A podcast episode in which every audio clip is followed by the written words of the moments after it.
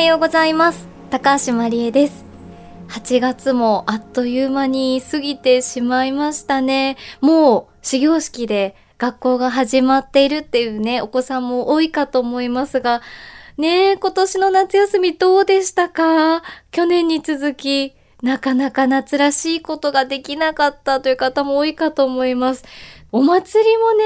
花火もなかった夏って、これで2年目ってすごく寂しいですよね。あの、親戚のね、お家に小さい子供がいるお家があるんですけど、すごくやっぱりそこも工夫していて、あの、お家、縁日をやっていました。なんかちっちゃいビニールプールを買ってきて、そこに水風船をたくさんこう浮かべてみたりとか、隣のブースに行くと、あの懐かしい紐で引っ張ると、お菓子とかおもちゃがこう引っ張れる紐のくじみたいなのとか、あとその隣には、あの、駄菓子屋さんたくさんお菓子が置いてる駄菓子屋さんがあったり、その隣には射的があったりして、で、あの小さい子供たちも浴衣を着せて楽しんでました。ね、いつもとはやっぱり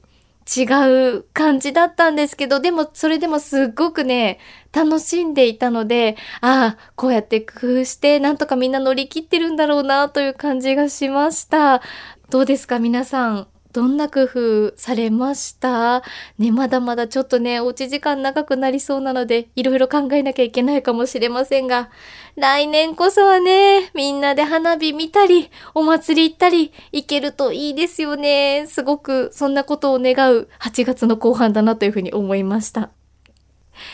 さあ、JFN38 曲を結んでお送りします。命の森 Voice of Forest。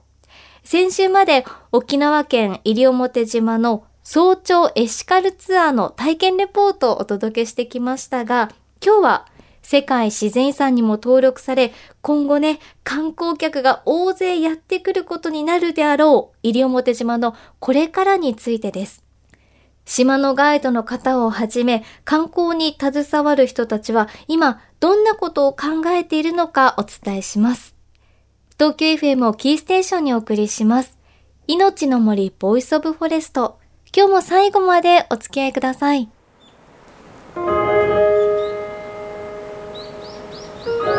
命の森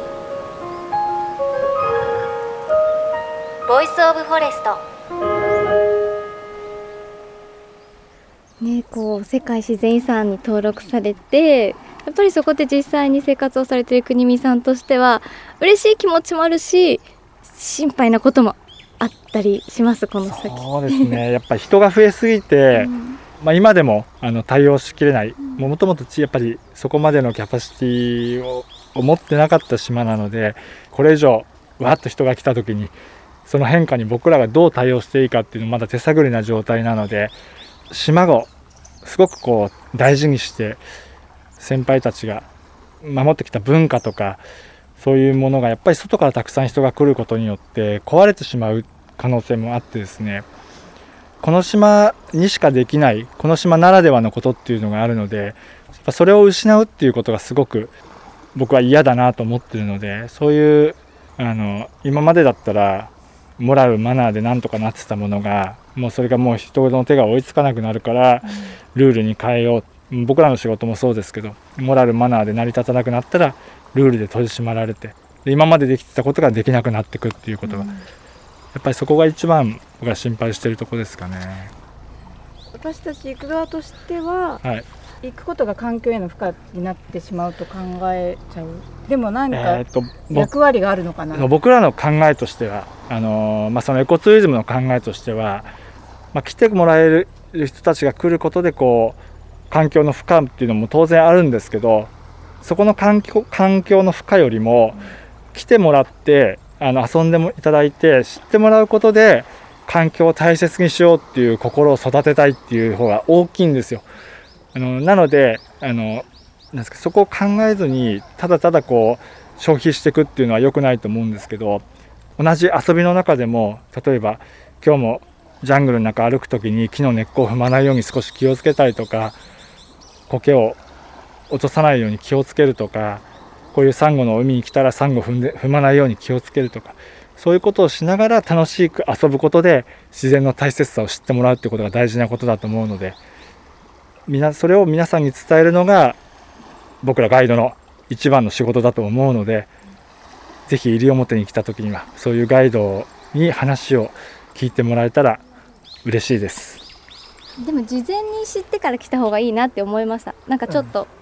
ポンって来ても、はい、海綺麗になるから、ね、私生成ルテン見てから来たので、はい、なんかそれを見てから来るのと、まあ、生成ルテンだけじゃなくても、はい、ちょっと調べてから来るのとちょっと調べずに来ないだと得るものとか知りたいもの見たいものが一元っていうかその1回だけ来て楽しむっていうよりはそれをきっかけに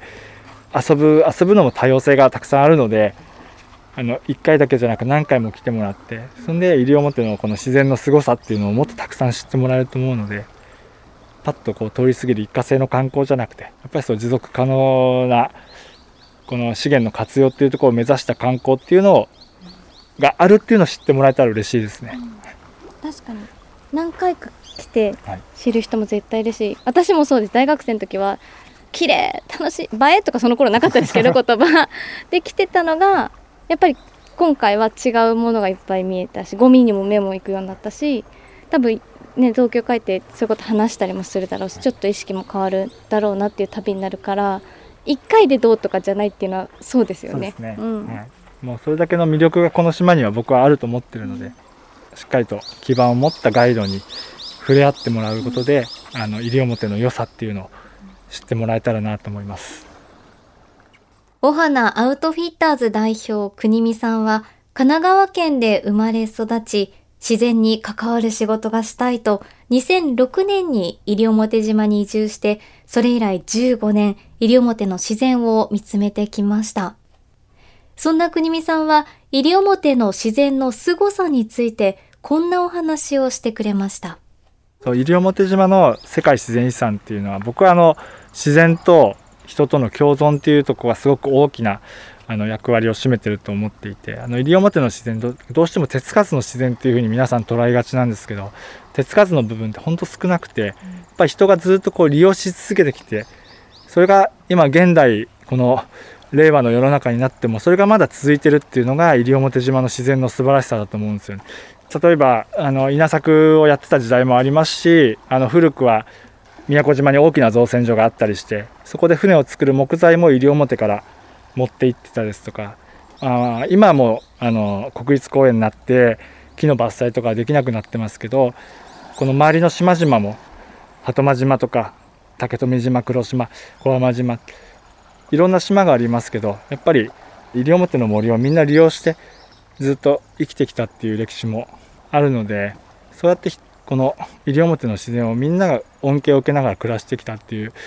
歴史が今なおこの生活の中でやっぱ感じられる部分が大きいので例えばこう台風が来たらマングローブがすごい風をよけてくれるよとかあの直接的なその関わりはなくてもあの間接的に台風が来たらマングローブの中に船しまってますよとかそういうところですごく自然を近くに感じることができて本当にその自然のことをみんな島の人たちすごく詳しいですし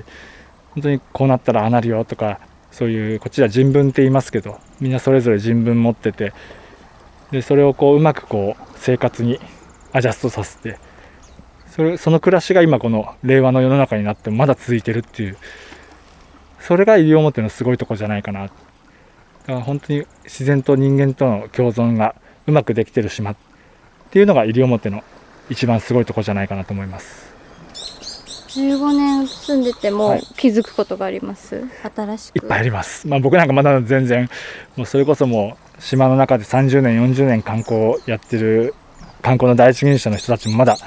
現役でやってますしいろんなことをやっぱり僕らに教えてくれますしまだまだ僕なんか全然何も知らないですよ。本当にもっとたくさん面白いことたくさんありますね。めちゃめちゃ天気読むのが詳しいから気象予報士さんかなって思っちゃったんですけど、もう天気はもうすごく僕好きなんでなんかこう自然、まあ、それこそ本当にあの潮の満ち引きとか、うん、風の向きとかそうやってこうやって雲見空見てあこうやって雲が湧いてくるんだとかそういうのを見てるのすごく好きなのでそれでこう天気はよく見るようにしてるんですけど。まだまだでもこれからまだもっと自分の知識と経験をもっと高めていったらもっと面白い自然現象に皆さんをこう案内ガイドできる日も来るんじゃないかなと思って頑張ってます。ねそんな風にしててこう今後ろで子供たちも遊んでますけど子供たちとかにどんな風にこう西表の島を残していきたいなとかありますか？そうですねやっぱりなかなかこう離島の生活って大変なところがいっぱいあるんですけどあの僕があのこの世界自然遺産の先進地屋久島に行った時に聞いた話の中でその屋久島世界遺産になって何が良かったことですか？って子どもたちがこの屋久島っていうところに対してすごく誇りを持って胸を張ってあの屋久島から出てって出てった先で自分は屋久島から来たんだよ世界自然の遺産の島から来たんだよって胸を張って言えるようになったっていうのを聞いてですね本当にそれもあのすごく子どもたちにとっては勇気のつくことだと思いますしでそれでまたさらにまた帰ってきた時にいろんなことをこう島に持ち帰ってくれて西表島島の中少しでもいろんなことが良くなるような島になってほしいなってそういう島であればまた子どもたちも帰ってきやすくなるんだろうなっていうのをすごく思ってますね。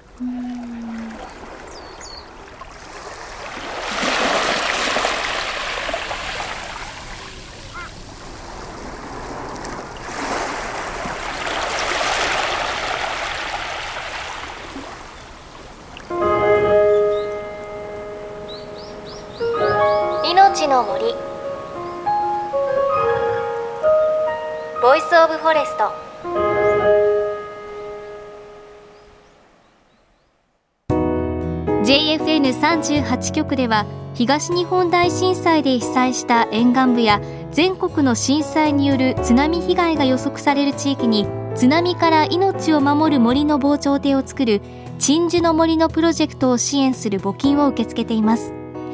この命を守る森づくりに取り組んでいる AIG 損保は中小企業のリスクにフォーカスした損害保険のラインナップビジネスガードを法人会納税協会会員の皆様に提供しています。AIG 損保ではビジネスガード新規契約1件につき1本のどんぐりの苗木を植樹する命を守る森づくりを通じ被災地の復興全国の防災減災に取り組んでいます。命の森 Voice of Forest。世界自然遺産に登録された沖縄県西表島からお花アウトフィッターズの国見裕二さんにいろいろお話を伺ってきました。今回私が参加した早朝エシカルツアーなんですが、西表島のマングローブカヌー、そしてジャングルトレッキング、滝遊び、またシュノーケルと森、川、海を一日でね、体験することができて、さらにそこに西表島が抱えるトイレ問題や漂着ゴミの問題を一緒に考えることができるツアーとなっています。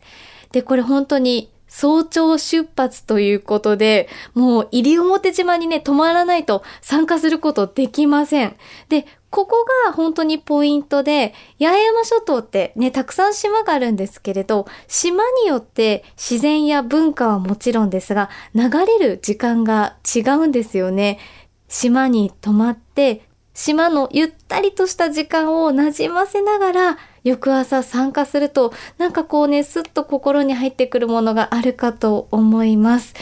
あの、早朝ということで本当に早い時間、私たち4時台に起きて、起きた時は暗いし眠いなって思ったんですが、ツアー参加後は本当に早朝ツアーで良かったと。早朝ツアーでしか見られない景色があるなって本当に思いました。あの、国見さんも早朝の魅力について、自然との距離が近い西表島でも特に自然を感じられるのがこの早朝ツアーということでおすすめしています。詳しくはお花アウトフィッターズのホームページチェックしてみてください。綺麗なね、画像もいっぱい載っています。また番組ではあなたからのメッセージお待ちしています。今日の感想や世界自然遺産のこんなところ行きました、エコツアー参加しましたなど番組のウェブサイトからお寄せください。命の森 Voice of Forest。お相手は高橋まりえでした。この番組は AIG 損保の協力でお送りしました。命の森。の木の森。 Voice of Forest。